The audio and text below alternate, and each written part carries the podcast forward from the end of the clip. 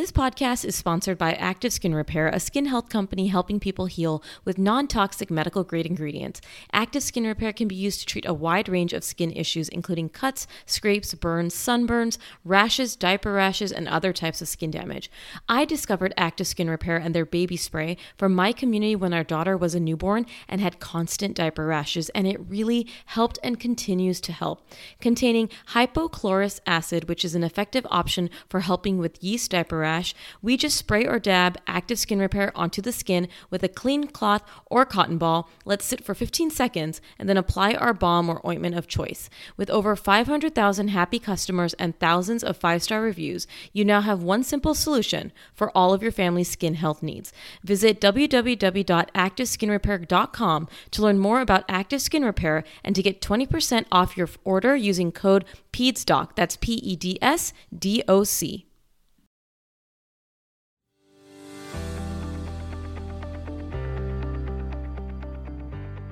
everyone. Welcome to the Peds Doc Talk podcast. I'm your host, Dr. Mona, where each week I hope to educate and inspire you in your journey through parenthood with information on your most common concerns as a parent and interviews with fellow parents and experts in the field.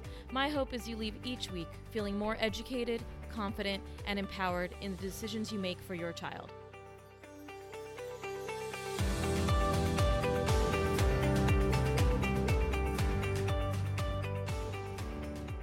Hello, and welcome to this week's episode. I am so excited to welcome Michelle, the founder of Pooch Parenting on Instagram. She has her own company that helps us raise amazing children, help us raise amazing dogs. I'm so excited to have her here. Welcome, Michelle. Hello, I'm so excited to be here.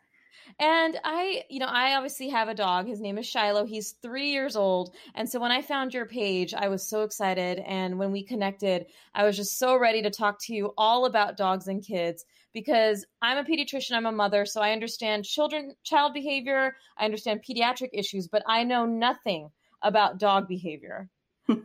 you know, it's a crazy combination. So, parenting just kids is super hard. And you know that because you comfort a lot of parents who are worried about day to day issues, sleeping, eating, all the things. Um, but then you add a dog into the mix and it makes life even more complicated than you could have possibly imagined. You're essentially raising two species of children all at the same time and then taking on all of the behavior issues, the uh, sort of emotional dynamics between the two of them, let alone safety. Um, and that's a really big issue.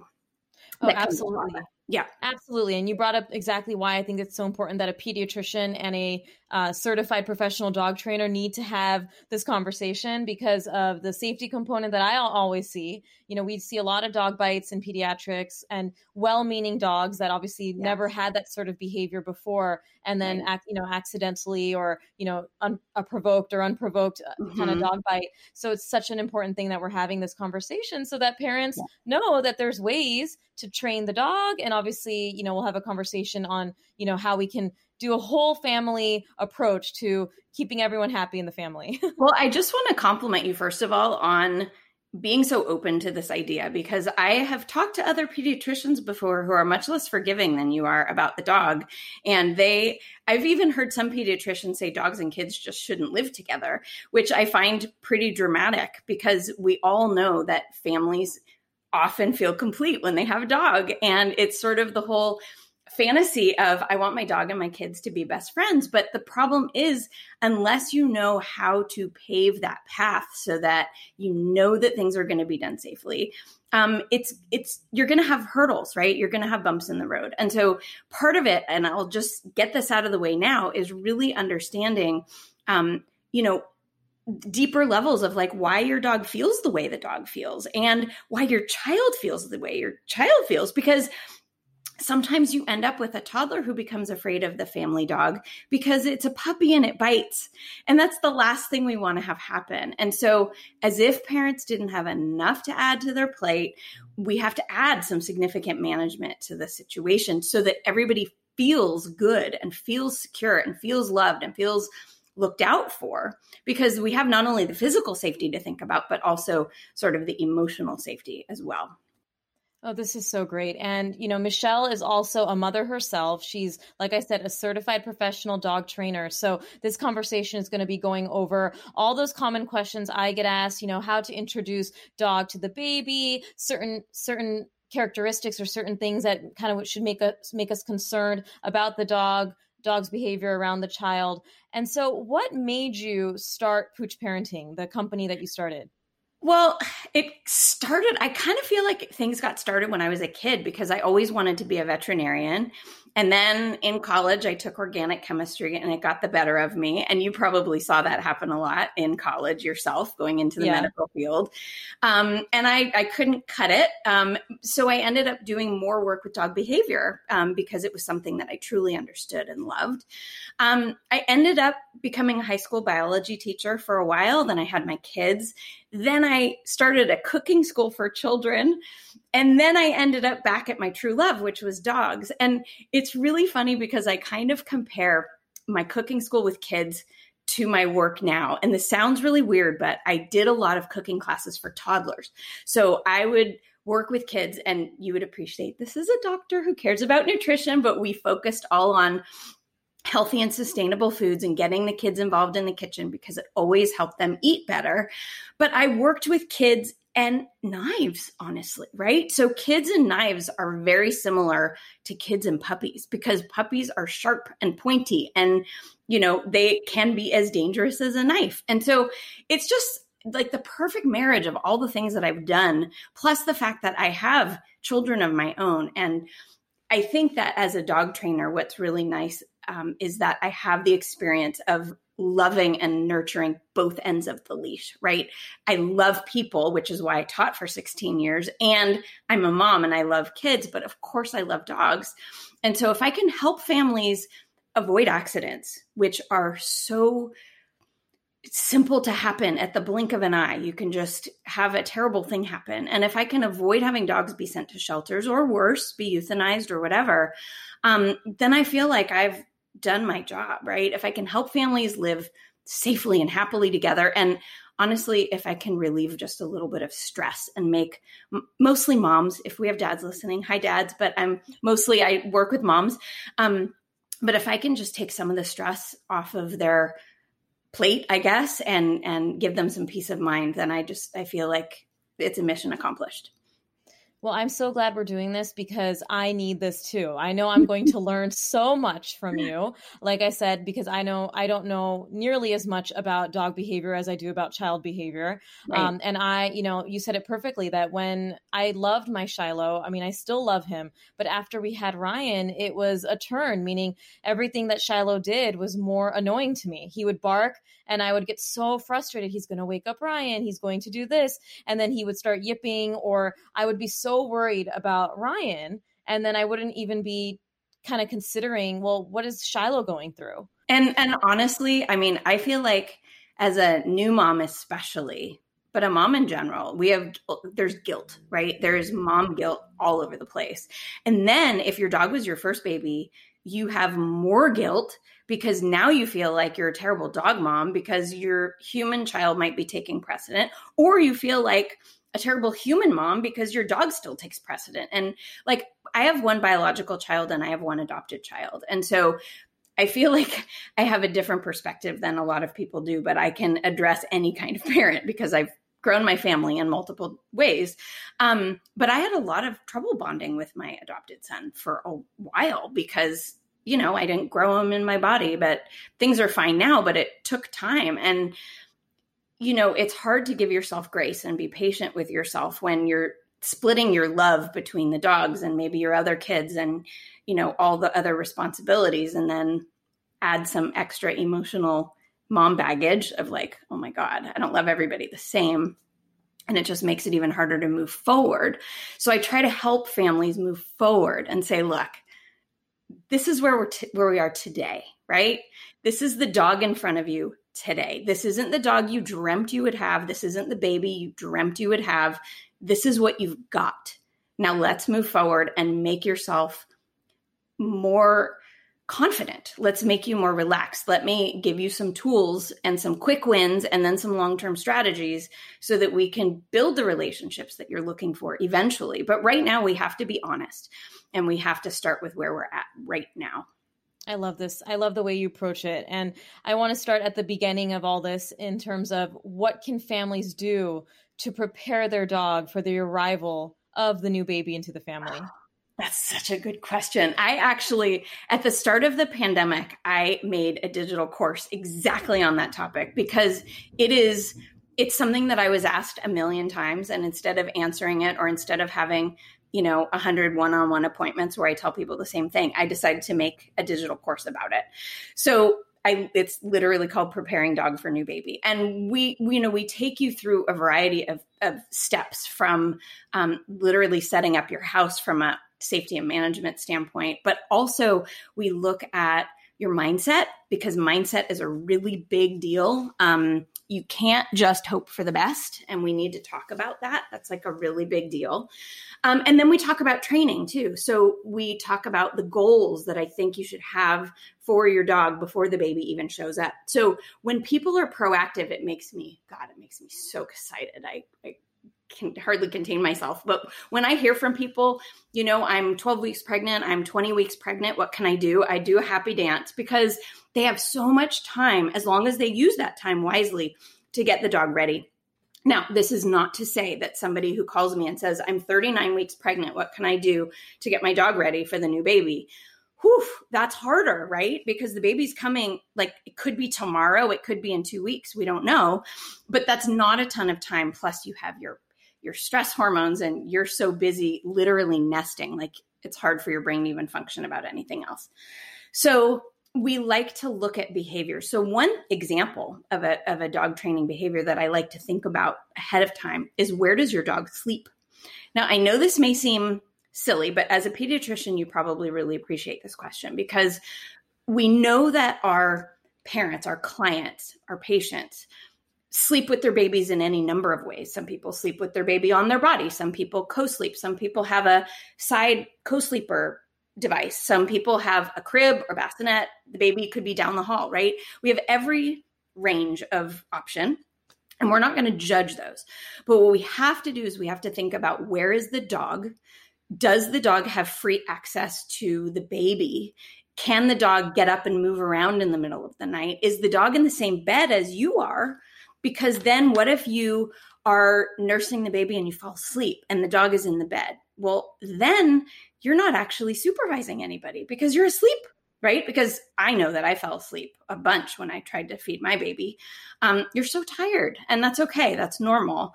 Um, but we have to plan ahead for those kinds of things.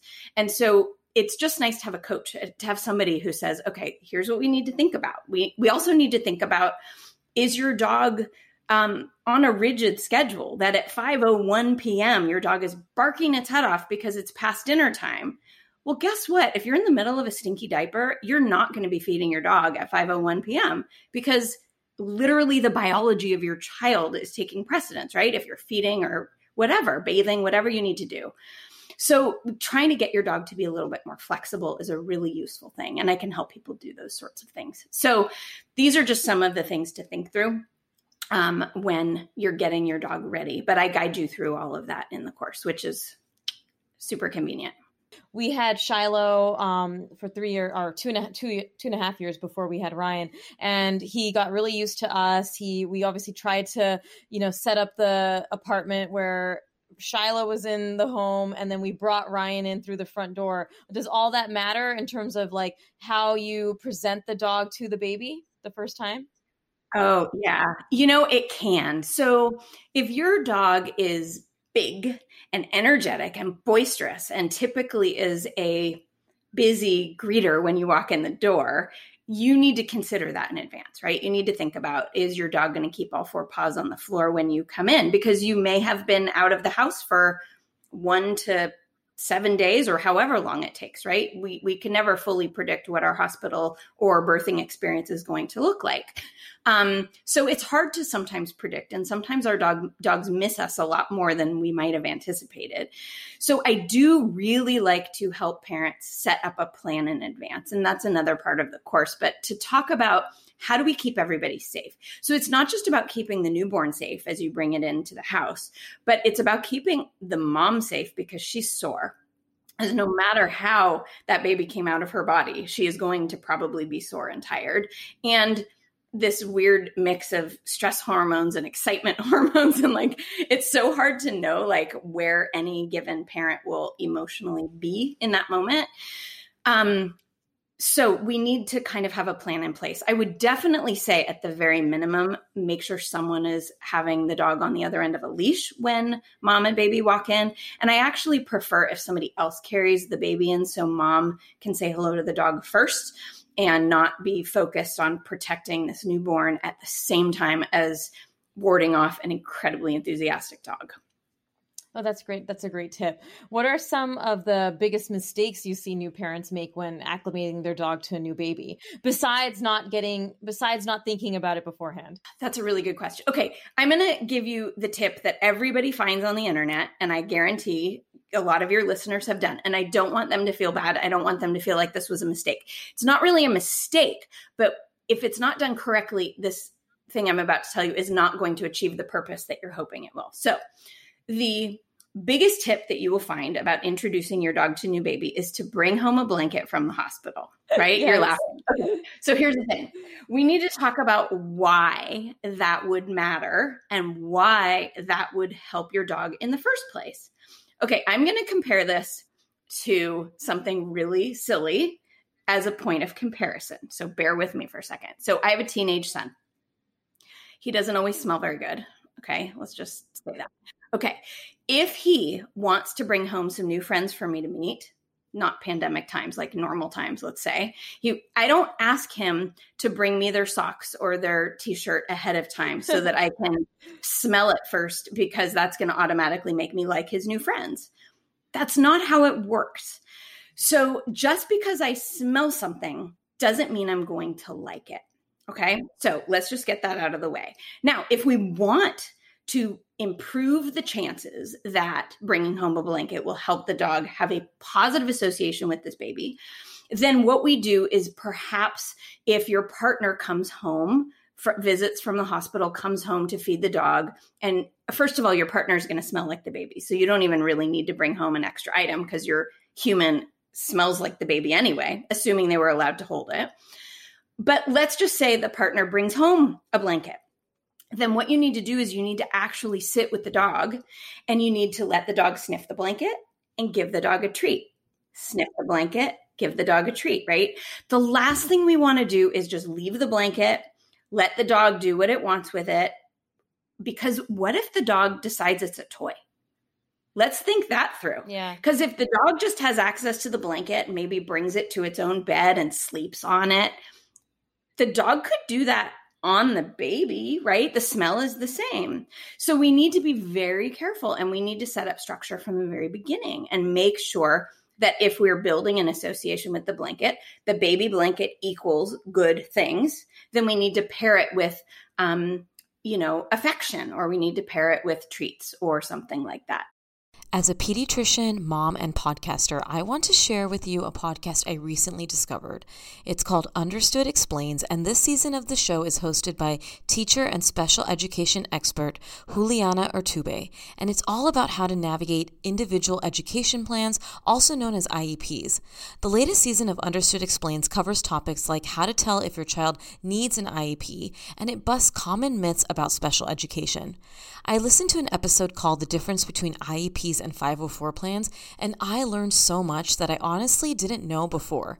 I now feel I can better explain these to my patients and their families and better support them in their neurodiversity journey. Navigating ADHD, dyslexia, and other learning and thinking differences can be confusing, and this podcast helps to validate these struggles and provide actionable tips that are useful for parents, teachers, and clinicians. To listen to Understood Explains, search for Understood Explains in your podcast app. That's Understood Explains. Warmer, sunnier days are calling. Fuel up for them with Factor's no prep, no mess meals. Chef crafted meals with options like Calorie Smart, Protein Plus, and Keto. Factor's fresh, never frozen meals are dietitian approved and ready to eat in just two minutes. With 35 different meals and more than 60 add ons to choose from each week, you'll always have new flavors to explore. Crush your wellness goals this May with dietitian approved meals and ingredients you can trust. I absolutely love the spicy jalapeno lime cheddar chicken and mushroom chicken thighs with wild rice. Keep kitchen time to a minimum with Factor meals because they're ready in two minutes, no shopping, prepping, cooking, or cleanup. I work from home and love the convenience and how delicious Factor meals are. Head to factormeals.com slash PedsDocTalk50 and use code PedsDocTalk50 to get 50% off your first box plus 20% off your next box. That's code PedsDocTalk50 at factormeals.com slash PedsDocTalk50 to get 50% off your first box plus 20% off your next box while your subscription is active. And then if you want the house to continue to smell like that, then maybe you tuck it up on top of a bookshelf where the dog doesn't have access to it when your partner goes back to the hospital or whatever. And then the dog can keep smelling it. But honestly, truth be told, the second the baby comes home from the hospital, the whole house smells like baby. And there is no rush in forcing a relationship. Your dog will smell the baby and they have years to build a good bond. So there's no need at all to shove a blanket in their face and hope that that solves an issue because you might be causing more of an issue if you don't do it carefully. Oh, it sounds so much like an older sibling. yeah, totally. I, well, I joke so much about this, and I'm not, uh, you know, I'm not demeaning, obviously, saying that children are like dogs, but like a mm. toddler is very similar in many ways, toddlers to puppies. Oh, I compare my husband and I joke all the time actually that people give us dirty looks when we compare raising dogs to raising kids. But they they really you need to be aware of emotions, you need to be aware of safety, you need to be aware of um, all kinds of things, right? Structure, all that stuff. Um, it's very similar. You're totally right. I remember um, when who was it? I th- it wasn't me. My mom told me the story of somebody who brought home the baby and the older sibling was like let's put it in the garbage can like you know so there's a lot of um, jealousy and resentment that can happen and the dog can have those same kinds of feelings right and so you mentioned actually that shiloh was louder after your baby came home, after Ryan joined your family. And part of that is because Shiloh was used to getting all of your attention and now that was split. And so that is something that you can kind of plan for. You're going to have people who really want to help you out. So in addition to having them you know deliver meals or order you food online um, you can ask them to walk your dog you can ask them to give your dog extra attention because that will sort of cushion the blow for a little while and help ease that transition further does that help um, to have someone else do that affection or will would you also recommend for example like when i had ryan i was spending pretty much all my time with ryan and shiloh would be more quiet and more reserved with me versus my husband mm-hmm. because he knew that when i'm there and my husband's at work that he's not going to get any attention to me do you do you right. recommend to like the mother to also try to give affection to the dog when she can or how would that yeah, work? I do. I mean, I do if you're up for it, you know, if you feel capable of doing it. I mean, you just have to get through the day, frankly. And so the more you can do, the better for your relationship with your dog, but not if your temper is short or if you're not patient or whatever.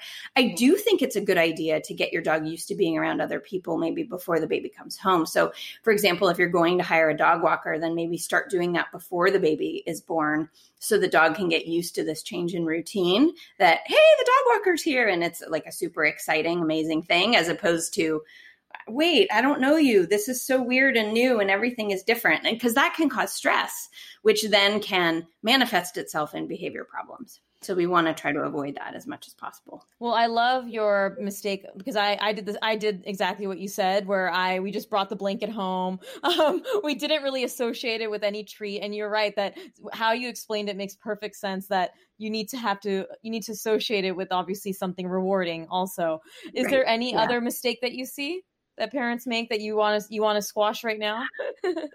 oh gosh, so much pressure. Um no, you know what? I just if I could just have every parent realize this is a thing I think that's my biggest goal is that any parent, any parent to be, whether you are about to adopt a baby, whether you're about to give birth to a baby, if you have a dog, to realize, first of all, that not everything is all shiny the way Instagram might have you think, right? People are not posting that the dog bit the toddler. They're not posting that they feel guilty. They're not posting any of those things because it's embarrassing, but it is real. And to know that there are trainers out there, I'm not the only one. There are not very many of us, but you know, if you like me, then that's nice. Um, but to work with somebody to just get support to feel like you're part of a group to know that um, you are not in the minority you are in the majority but that you don't have to do it alone. Because you're going to join mom groups and you're going to talk about how many times your baby pooed and you know my my daughter would go like a week. Oh my gosh it yeah, it was crazy. It always happened in IKEA and there was a big blowout. I don't know why, but anyway. Um, so you get support from different people for different parts of your life, right? And you have your girlfriends and you have your mom's groups and things like that for maybe baby related issues. But you can also, you know, I have a free Facebook page called Parenting Kids and Dogs, and you could join that and just know that you're going to get some hugs from somebody who's been through it, right? So you don't have to struggle alone. And I think just the not knowing, I not that you can say that not knowing is a mistake, but if I could just help people know that there is support, that would that would be a good a good win, I think. And I think if I could go back, you know, I would say I, I, agree with you. Like, I think that we knew that we needed to do something with Shiloh because of how much affection we gave him. We were very aware that we, in lack of a better word, we did spoil this dog. And I, I don't have any regrets about that because he's our dog and he's our family and he's amazing. But we knew that it was going to be we knew it was going to be a struggle. And then we had Ryan, and obviously now I'm starting to notice little things here and there where I'm like, huh.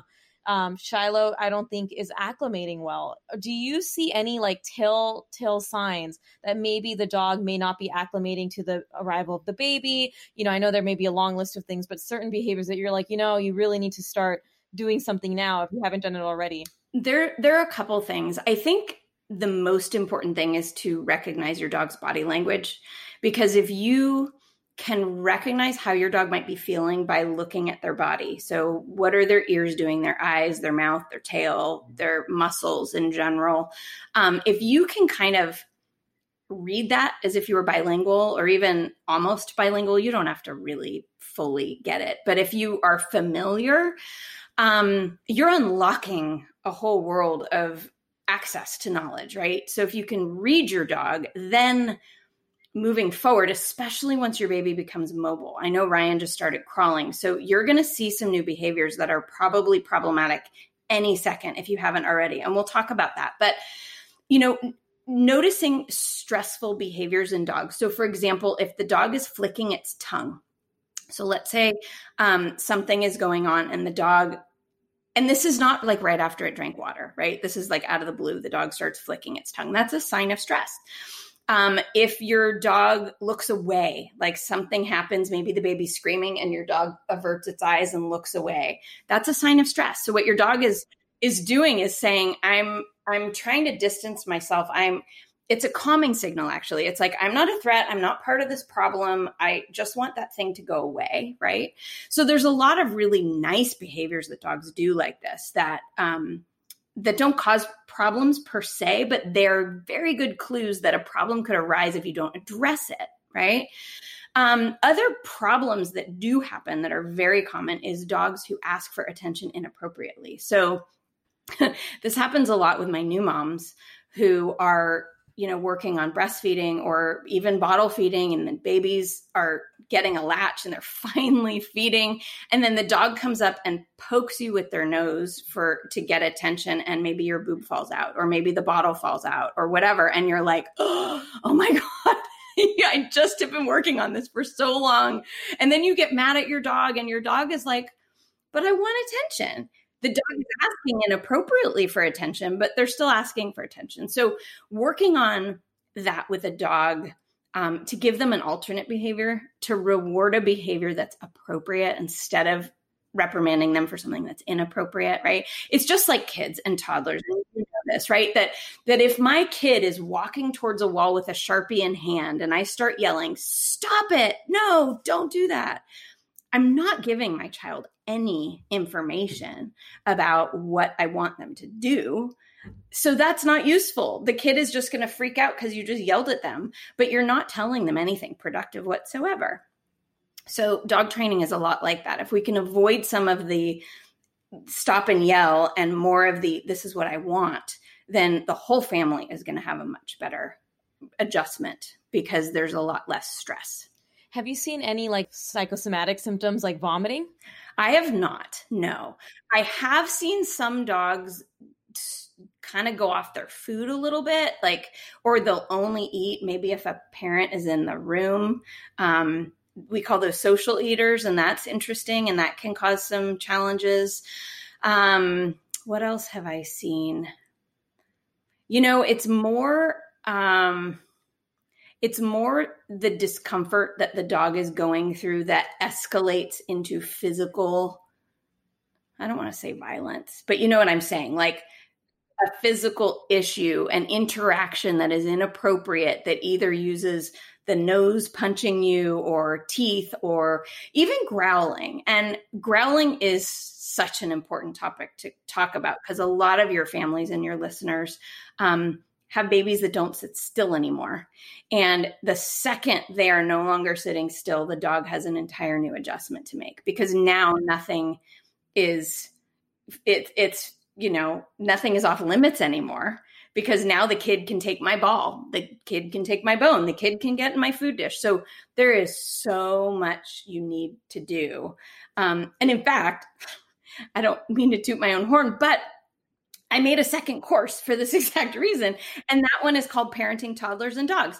And that's for the second your kid is mobile, right? So this is for babies that are about Ryan's age and onwards until they're probably three or four years old because there are huge developmental milestones that happen from grabbing to crawling to jumping. And these all can cause different emotional responses and physical responses in your dog. And so just sort of thinking that through and using what kind of tools are you going to use to help prevent interactions when you can't be watching 100%. That's another topic that we probably should talk about. We could talk for I well I could talk for hours about this because of how many questions I have, but I love that you're giving like just the bread and butter, like the basic stuff because this will help and I think your courses obviously will be super helpful for anyone to be able to kind of decide okay, I need more help with the toddler years or I need more help because I'm welcoming the baby and I appreciate you for that.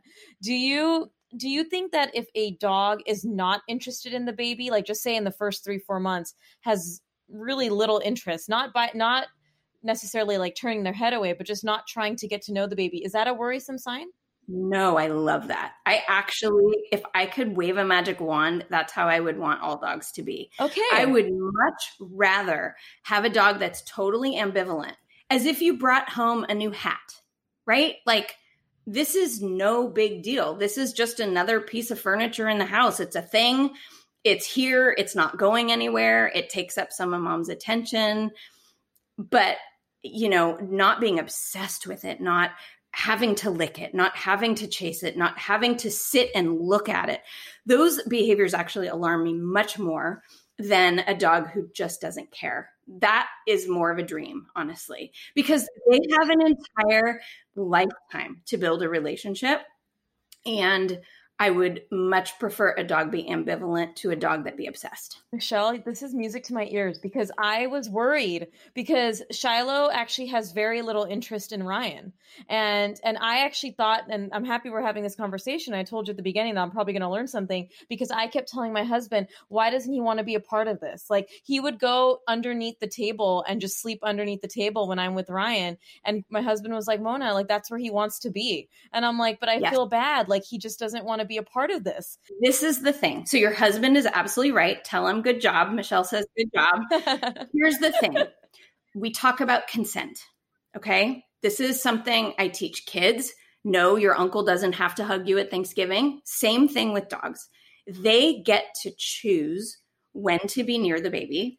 Or when not to be. Well, sometimes you help them choose not to be near the baby, but your dog has choice, right? Your dog is a creature with its own mind, its own opinions, its own feelings. And if a dog is taking itself away from the baby, gosh, that's great news because the dog is saying, you know what, I don't want to deal with that creature right now. And a dog that removes itself is gold.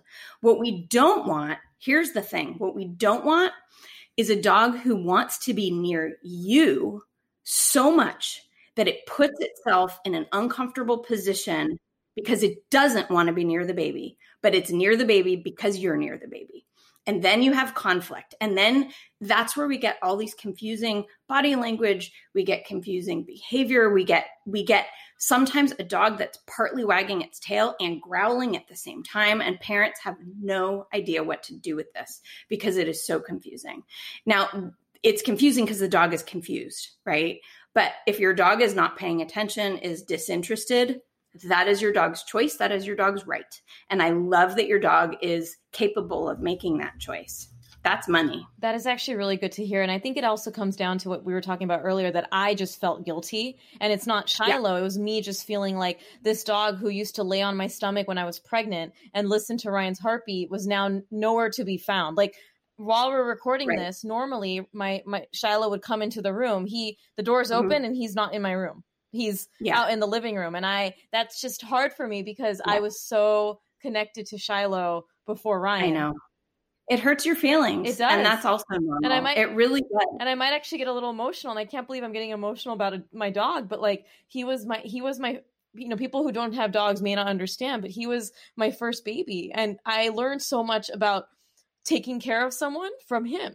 You know, I, I get emotional th- talking about it because I, if it wasn't for Shiloh, I don't think I would be as good of a mom because Shiloh taught me so much about taking care of someone, you know, and and so when when it when this started to happen and he, you know, started to get you know more distant and i would just feel like well what happened? Like i'm here like i i and i would feel guilty like i don't have like you were saying earlier like i don't have enough time to watch you know take care of my baby and then also have the energy to pet shiloh and like be there for shiloh and that guilt is so crazy because like it's there and i don't think people who don't have pets understand that no, and they think you're they think you're irrational or emotional and it's ridiculous how how insensitive people can be who don't actually know what you're going through. Um you know, it one thing that might help and and this is something I mean you are so strapped for time between work and the podcast and raising your child and being a partner, you know, to your husband. I mean, there are so many pieces of your life and, you know, I can help you. You know, we can talk more, but I can help you. You can carve out three minutes and you can do a couple tricks with Shiloh where you start teaching Shiloh a trick or whatever that, you know, every night after Ryan's in bed, I have five minutes, three minutes, one minute of Shiloh time where we do something we've never done before. And Shiloh will turn around a little bit. So what is happening is Shiloh is just confused. Shiloh's like, well, mom is busy and that's fine. And I'm going to be okay over here. And I'm sure he misses you too. But when you invite him in and do something really fun with him, then he will re-engage with you. So that's okay. good. It'll, I can help you. It's okay. Oh, thank you. No, I'm giving you a hug because I feel it. And I, see it. I can't. I didn't. How? How? I never thought that this episode would be the first episode I cry about. Like on. I would take that as a badge of honor. I think that's oh, great. It is. It is like I, and it's so interesting because I talk, I talk a lot to my husband about it. And recently today, I was like, I think we need to do something more with Shiloh because I was just feeling like, and again, it's just me feeling sad when he literally just like lays on the couch with his head in his paws and yeah. just stares at me. And I, I'm happy that we're having this conversation because it's like, it just, it actually does lift this weight off my shoulders a little bit knowing that I don't need to force this relationship and you know we'll like you said they have a whole lifetime to or Shiloh's lifetime yeah. um you know f- for them to be together and I got to just let go of a lot of the expectations and let go of the guilt and it'll work out. Well, yes. and I'm really glad you said that. And we started off the show with this concept, but I want to revisit it again and again and again is that your expectations may be different than your reality, but that isn't a bad thing, right? Because maybe your kid is colicky and you didn't expect that to happen. And that changes everything about how you perceive motherhood now. Because maybe it's your image is soiled or maybe your dog has an inappropriate reaction and now your image of your dog is soiled right? I the difference between expectation and reality can turn into this giant chasm. Um, but again we can find where you are now and then we can take baby steps to make things better right we can we can set small goals so for example um, i have i have a membership program and and the theme this month is barking because it's such a problem for families with kids and dogs and one of my members karen's karen's dog barks at everything and so I've, I've been asking them to kind of do an assessment. What does your dog bark at? We have to figure out the why before we can figure out how to fix it. We need to know why your dog is barking in the first place. And you said Shiloh is barking too. So we need to figure out the why first. And poor Karen said, um, Ginger barks at everything. And I said, okay, what I'm going to have you do is pick one thing. And this month we're going to work on it and you are going to see improvement. She's like, I can't pick one. And I said, well, you have to pick one because otherwise you're going to be disappointed that you don't have any progress because you have to start somewhere.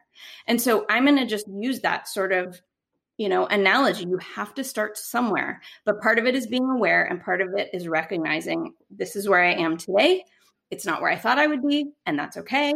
And either my dog or my kid or my whole family or my husband or whatever is not acting the way I wanted them to. But this is where we're at. And then let's be honest. And then let's move forward from there. I love the way you approach this. This is so important, and I mean, just the the mindfulness in it, and obviously just the kind of organized how we're going to get through it. It's so needed, and I again I appreciate this. The other question I had, obviously, we talk. Well, if we get time, we'll talk about barking, but is about licking. So dogs who like to lick babies, and you actually on a post that I had done like a few weeks ago, you brought up something that I was like, oh, I didn't realize this. How do you feel about dogs licking the babies from the perspective of a dog's behavior? Uh, it's so interesting. People have the misconception. This is another good one. Back when you asked me before, here we go. I found one. They have the misconception that licking is kissing, right? And it is sometimes. I mean, my puppy kisses me all the time. Oh, you know, sticks his tongue up my nose. It's lovely. But licking is not always kissing which is weird because then you have to figure out context. Again, this goes back to sort of the overarching way that I do my work with my clients is we have to first think about the why and then we can think about how to deal with it, right? So why is this happening? What is the context? I need you to be an investigator, be turn into Nancy Drew or whatever and start to think about like, okay, what is happening? What is going on in the environment? Let's look at this. Now, dogs and babies are interesting. So first of all, there's a couple things that can happen. Babies can taste really good. So if a baby tastes like milk or if your baby, like Ryan, is now starting to feed himself, which is a mess, right? He's covered in food, head to toe. He's going to appear quite delicious to Shiloh. Now, again, you're going to have to really know your dog and know if you want to even go there. I would sort of advise not to let your dog clean the baby from the food situation. That's a whole nother topic we could do. But um, but the baby may be delicious, right? So if the if the dog is maybe licking one little piece of the baby because his fingers are sticky, that's different than if the dog is obsessively licking and licking hard. Some dogs mm-hmm. really go in and they lick, lick, lick as if they're trying mm-hmm. to send a message to you or to the baby. And generally, that message is back up, get out of here. Mm-hmm. And I'm going to push you away by excessive licking. And it's weird, but it is not affectionate kissing. And this sort of goes back to the point of understanding dog body language, but is the dog's body loose and wiggly and happy? You know, like you've all seen it. You can imagine it right now. Imagine some happy go lucky golden retriever whose whole body who who's wagging its tail so hard that its tail is hitting itself in the face right that its whole body turns into a bendy c shape because it's so wiggly that's a soft happy loose dog that's what we like but if the dog is stiff, if the dog is wagging its tail frantically, roughly, um, very quickly, and the body feels tight and yet they're still licking, this is a big problem. And we need to prevent that from happening anymore because the next step could be that the dog decides to use its teeth. And we do mm. not want teeth on babies. You made it halfway through an episode, so you must be loving the show. If you love the show, make sure to subscribe to my YouTube channel where I share answers to all of the common topics submitted to me regarding child health, development, and debunking all that misinformation you hear online. My goal is for PDT to be a one stop shop for your searching needs. Bye bye late night Googling. So make sure to go to YouTube and search Peds Doc Talk TV. Hit that subscribe button and binge watch all the amazing episodes and episodes to come. Have suggestions for future videos? Make sure to chat in the community section on my YouTube channel. Well, hey there, busy mama. Are you looking for ways to make your life easier, your home less chaotic, and at the same time add more joy to your life? My name is Deanna Yates, and I'm the host of Wanna Be Clutter Free, a podcast all about letting go of the stuff we don't need in our lives so that we can focus on what truly matters. Don't worry, I'm not going to tell you to throw it all away or make you feel guilty about keeping something you love, no matter how many other people don't quite understand it. But I will give you practical and, more importantly, actionable advice so that you can make progress right away. And you won't just hear it from me, there are amazing guests too. It's like having your bestie in your pocket telling you it's okay to let go of the things that are not serving you and your family in a totally non judgmental way. So join me over on the podcast where we can work on progress over perfection for those of us that want to be clutter free. So it really matters how, like, you have to kind of look at what they're doing with the licking. Yes. But yeah, what I would say though, and and this is where again you know as much as i love social media because it you know it's where i met you and it's where i meet a lot of my clients because they are so happy there's someone who understands them but it, it, social media can be very misleading and you see so many if you look up if you type in a hashtag like dogs and babies or baby kids and dogs or whatever you're going to see the most inappropriate pictures and graphics and people think a lot of things are cute, but they're very dangerous. And so I don't want you getting your parenting kid and dog advice from random people on the internet who think stuff is cute. And don't look at YouTube because you'll get more gray hair because I've done that and I have extra new gray hairs. Don't look at YouTube in terms of cute dog and baby because there's so much danger. And in fact, I actually often use videos from video clips from YouTube from those to teach dog body language to my clients and to to say even in the toddler class I have ex- excerpts and the baby class too I think of homecomings um, to show red flags be like okay they thought this was cute but here's why it's not cute right so um, the hard licking I would just not really let your dog lick your baby in general. I mean, maybe if they wanted maybe quick lick a foot, maybe because the baby, when they're very little, they're not going to be sucking on their toes yet because they're not coordinated enough to do that until they're a little bit older. Um, there's also the germ thing, but you can talk about that. You you can speak more to germs um, than I can. I do know that long term, it's good for kids to be around dogs because you need to expose your immune system to a variety of things. But when a baby is teeny, teeny, tiny, there is no need. I mean, your dog, if I can be crass for a second, your dog probably just licked its butt and then it wants to lick your baby. And I'm not really sure if a baby who's fresh out needs to deal with that kind of exposure. Well, I completely agree because when people ask me about, hey, can my dog lick my baby? I obviously only am talking about it from the perspective of the baby and uh, as a pediatrician. So that's why I'm happy we're having this conversation because it's important to also think about the dog's behavior. And that's why when you commented on that post, I was like, oh my gosh, how come I was totally neglecting how that would approach in terms of a you know dog's behavior but you don't know what you don't know right and so that's why this conversation is absolutely magic to me because you can speak to the health and safety of children and I can speak to the behavior of dogs and how that affects the health and safety of children. And unless you're really familiar with how a dog behaves, which, you know, the, the average pet parent you know they they live with their dog and they know their dog but they don't necessarily have any context for what's inappropriate they have no reason to know it so that's kind of why this podcast is such a miracle to me because we can teach people that they have to be aware. They need to take off the rose colored glasses and stop just hoping for the best and stop just assuming things will be fine because when my parents grew up with dogs, it was fine. when my grandparents grew up with kids, it was fine. Well, you know, they got lucky. Yeah. and that's kind of how it goes with like parenting right we learn so much more about you know how to parent our kids just because our parents did something doesn't mean that it was necessarily right. Car seats are a prime example. Yes. yeah. But um no, I and so to kind of answer like from a pediatrician standpoint, I agree with you that I don't think licking is really smart and especially in the first 3 months because that's when their immune system is really building. There's no date per se that says like okay, at 4 months the immune system is perfect, but it really comes out to like after the 2 month visit, after the 3 month visit, it comes into this sort of family's discretion because I agree you have to look at the dog's behavior, but you also, you know, there to some degree there is some benefit absolutely of germ exposure for the immune system, but you don't want to just let the dog lick now that I'm hearing this because that may not be good for the dog. It can be an outward manifestation of stress, right? So the dog licking the baby may not be what you think it is and honestly, if the dog is licking the baby, then the dog's teeth are very close to the baby and it's so hard to intervene fast enough. I mean, I can't tell you how many people have told me they saw the bite happen and there was nothing mm. they could do. Because unless you're literally sitting between them, there's nothing you can do, right? And so yeah.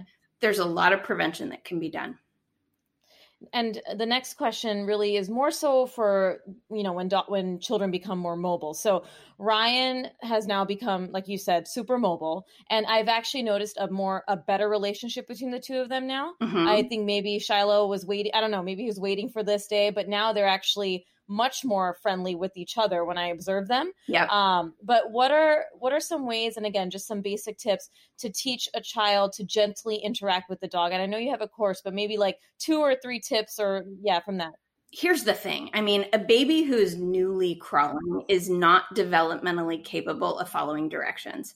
So there are lots of ways that you can help Ryan learn to pet Shiloh appropriately, but he's not going to remember them. And you have to literally help him do it because he is such an infant still. So, for example, I like to do petting where where it's literally you're putting your hand on the dog. You're the one petting the dog, but Ryan's hand is on top of your hand. Now, couple reasons for that. Ryan still has an involuntary grasp. So that means that he could grab a fistful of Shiloh's fur and not mean it. And if Shiloh was having a bad day, or if Shiloh was an old dog with arthritis, or if Shiloh just didn't like to be touched, Shiloh could turn around and bite his face off, right? We don't want that to happen. So, by Ryan putting his hand on top of your hand and then you're petting, we just do one, two strokes, and then we're done. If Ryan grabs accidentally, he's grabbing your skin instead of Shiloh's fur. So, we practice those kinds of things. Now, the other thing that I would say is crucial when you are teaching kids is you have to remember they are sponges and they are watching everything you do. So, this is not a direct teaching, but this is a modeling type of teaching. So, you are not going to go and hug Shiloh and squeeze Shiloh and give Shiloh a giant kiss on the nose. You could do that in private, but not in front of Ryan, because the last thing I need is for Ryan to go up and grab Shiloh's cheeks and plant a big kiss on his nose, because some dog will bite him because dogs don't like that generally. If a dog does like it, congratulations, you're in the minority. You have a, a, more tolerant, friendly dog than most. Most dogs don't like it. They don't want to be grabbed. They don't want to be pat on the head. They hate that pat, pat, pat business, just like I did when I had relatives that would squeeze my cheeks or pat my head. I hated that. Dogs hate it too. Um, so you are modeling good behavior with your dog. And that is probably the number one way. And the other thing I would finally say is not to ter- not to magnetize your child to your dog either and not constantly make a big deal. There's Shiloh. Oh my gosh, there's mm. Shiloh. Let's say hi to Shiloh. No. We want to be like, wow, I see Shiloh drinking water. Let's sit and watch Shiloh drink water from over here so Shiloh has mm, space. Very good. Right? Not saying you can't be enthusiastic, but I'm saying we're going to explain this is what we do. When we see dogs on the street, let's blow kisses to the dog, not can we pet your dog, right? Because we want to model good behavior. Because if they think something is appropriate to do with their own dog at home, they're going to think the same thing is appropriate to do with a stranger's dog. And you don't know what a stranger's dog is going to do. So you have to teach appropriate all dog behavior with your dog. Do you think that it's better that if you are trying to kind of introduce your baby, like for example, Ryan's seven months, eight months, um, if like have Shiloh come to us versus us going to Shiloh and playing with him? Like if Shiloh's sleeping on the couch and I sometimes go and take Ryan near Shiloh and I, you know, I, I we practice petting, is it better to just have Shiloh come to us? Yeah, it is. I mean, I mean, it's so hard to avoid a cute sleeping dog. I know. But I I have to tell you how often it is that I hear that when my dog got woken up by my kid, my dog growled at my kid. So I would rather model the behavior for Ryan of when the dog is sleeping, we leave it alone. Amazing. Period. End of story. Like this is what we do.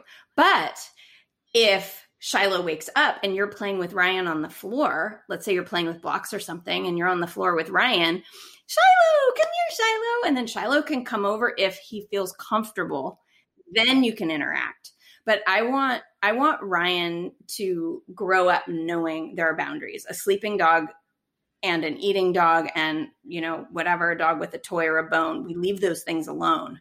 Period. And we can invite a dog over to say hello and that way the dog has consent. They can come or not come. It's up to them. Are there certain signs that the dog may not be welcoming to the baby's advances? Yeah, I I look for yeah, I look for a tight body, a body that gets tight. If if the mouth was open and loose before, if it if it closes, that's a big warning sign. If you see the whites of the dog's eyes, oh, my puppy's whining. If you see the whites of the dog's eyes, um, if the dog's tail changes position, there's so many. Again, this goes back to the body language. Um, yeah and and often if i if i'm seeing that a lot then i try to prevent interactions and i use baby gates and barriers and things like that to give the dog extra space so that the um, baby doesn't get too close. That's great michelle. Now the next question i have because it, it's applying to us also right now is shiloh looks at ryan's toys as his because they're all squishy and colorful. How can we you know teach Shiloh, especially that hey, these are Ryan's toys and these are your toys? Is it even possible? Uh, I'm gonna give you an answer that you're not gonna like, but I am I'm the queen of organization and management, and I I would say that you need to put toys away that you don't want the dog to have access to. Which is hard because some people's houses look like a toy store, and some people just don't have the energy at the end of the day to even consider doing that, let alone do the dishes or anything else. So it can be really hard. Um, what I would say is that if you can separate the kids' toys and the dog's toys, and I often have dogs' toys in a basket that are put away. Same thing with the kids' toys or on baskets on shelves or whatever. Um, it avoids confusion. I have heard that some people have had luck with putting like a little drop of vanilla on either the dog's toys or the kids' toys so that the dog can discriminate between. But I honestly, I think to make your life easier, if you put things away, it, it just makes it easier. I would, there are some training things you can do though to help your dog give up toys that they have stolen. And and then what about training or helping a dog not to bite baby? Yeah, so you know, dogs bite for a variety of reasons. And so again, going back to my sort of overarching philosophy is we need to think about why dogs are doing what they're doing. But I would say that if your dog is at risk of putting its teeth on the baby, that the baby is too close and that the two of them should not be interacting that closely. And so we need to really dive a little bit deeper um, and have a deep, uh, you know, a better look at what's going on, why the dog is thinking about using its teeth? Is it playing? Is it doing little love nibbles? Is it um, uncomfortable or what that situation is? Because a, a dog bite to a baby, even if it's like something that's kind of cute, like a little nibble, can be disastrous to an infant, a toddler, because they're so sensitive. They have such soft skin and stuff.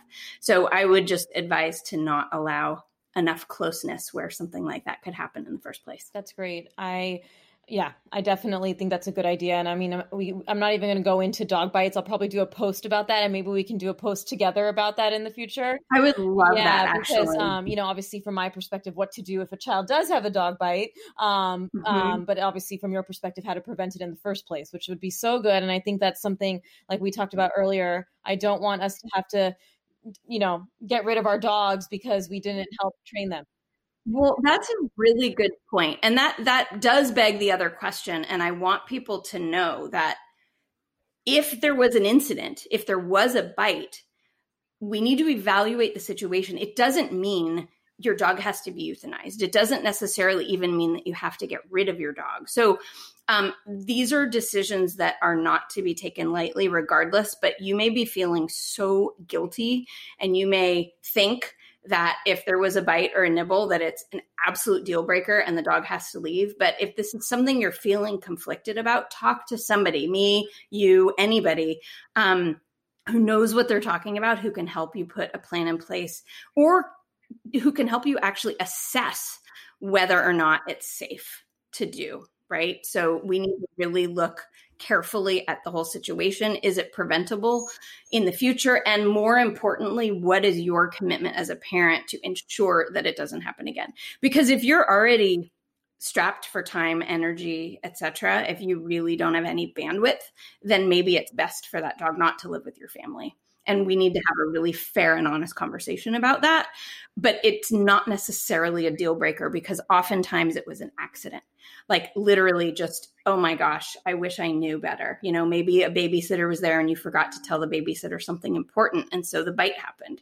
Or the same thing happens with grandparents. I have clients with both of those situations where bites have happened on a grandparents' watch and on the babysitter's watch. Those are all absolutely avoidable. But again, you don't know what you don't know. And so I help people think through and have contingency plans so that if you have a babysitter coming over, here's the checklist you give the babysitter so that you are sure that you keep both the dog safe and the kid safe. You would do that with any caregiver. Absolutely. And my last question, and of course, like I have so many more, but this is the big one. We talked about it earlier barking. Um, I think yeah. after I heard that you have a barking course, I'm totally taking that one because we Shiloh was not a barker actually before Ryan, and now he barks at the people crossing the street because we live in an apartment, and he barks mm-hmm. at the door when he hears the elevator because we live near the elevator. So he's barking when yeah. he hears someone or sees someone that's not part of our family. Yeah. He yes. barks when my husband comes home late at night from the door. Um, so he's uh-huh. barking at any threat. It seems like. I don't know it, why. It's probably because there are we call these sudden environmental hmm. changes, mm. and I think that's probably what he's barking at. Yeah. So, um, so I don't have a special course for it, but I have.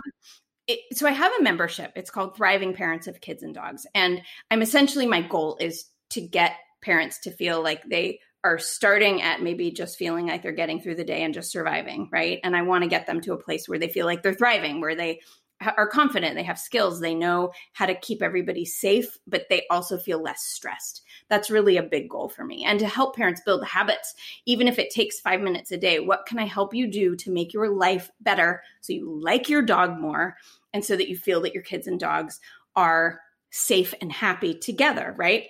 And so the way that the membership works is every month I have a theme, and that theme is based on a specific behavior problem that I know is especially difficult for families with kids and dogs. So this month, we're doing barking. In the past months, we did helping dogs learn to be alone. We've done biting and chasing, which happens with puppies and toddlers, especially. Um, but when people do join my membership, they get access to all of that past content. So if you were to join, for example, or if any of your listeners were to join, they would get the barking unit. They would also get the biting and chasing unit. So these are real issues, and I know what they are because I lived them myself. So I know, I know that it absolutely sucks if your baby's woken up from a nap because your dog is barking. But because I'm a dog trainer, I know how to help you to get your dog to stop barking.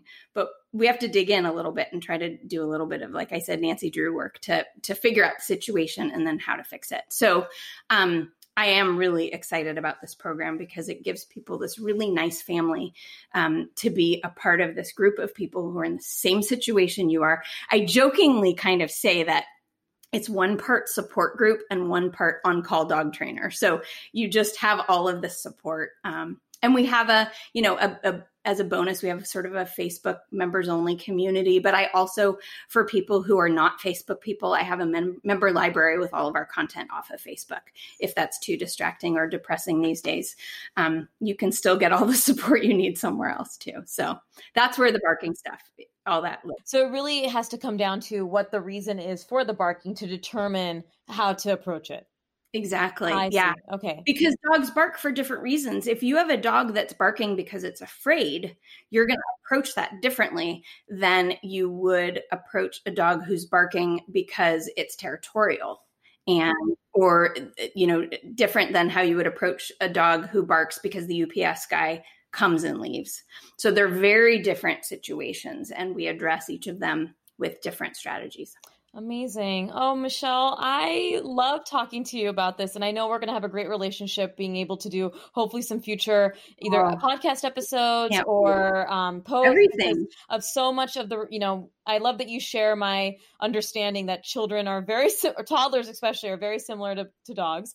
Um. When I, when we trained Shiloh with so many things, like in terms of obviously, um, you know, potty training or house training him, commands, basic commands, I, now had Ryan, and I'm like, huh, it's very similar in many ways, especially when I talk about parenting a toddler. I'm like, oh yeah, the the reward system, the cause and effect, all of this. I'm like, the dogs are so similar. Well, and honestly, the science, I mean, you're a doctor, so you appreciate science the way that I do. I taught biology, same thing. Um, the science says that using positive reinforcement is a million times more effective than any other kind of teaching strategy. So, whether you're talking about your kids or whether you're talking about your dogs, mm-hmm. using rewards based training is the way to go. It's pretty much established fact. So, I loved having you on. What would be your final message for everyone listening today? I just don't want you to feel alone in this. It is hard enough to parent and struggle through the day to day you know, just with kids. But again, when you have dogs, it's even harder. And I just want you to know that I exist. Um, you can follow me on Instagram or Facebook at Pooch Parenting.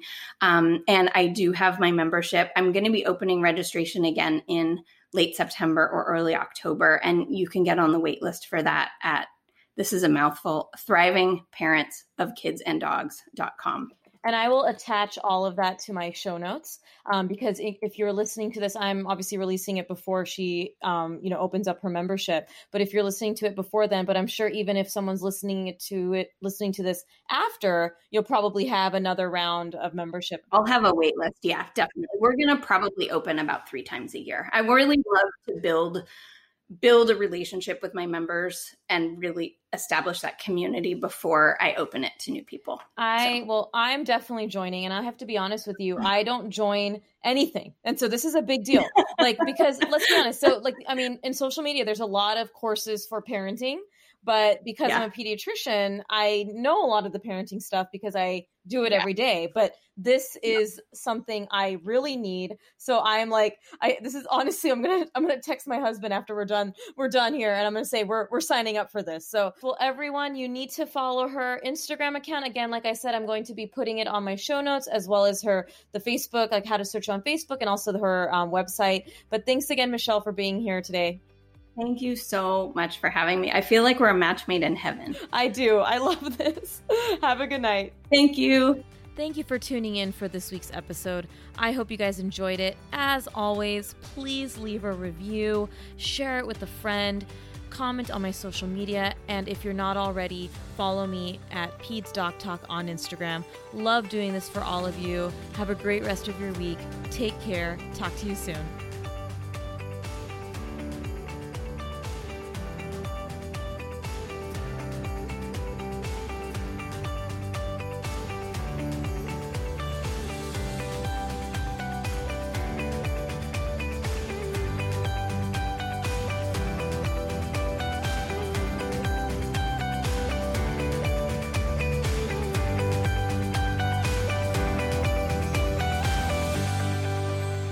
You're a parent, I invite you to join us at the Mindful Mama podcast, where it's all about becoming a less irritable, more joyful parent. With sometimes hilarious and always thought provoking experts and friends, at Mindful Mama, we know that you cannot give what you do not have. And when you have calm and peace within, then you can give it to your children. I'm Hunter Clarke Fields, and I can't wait to see you there. Listen in to the Mindful Mama podcast.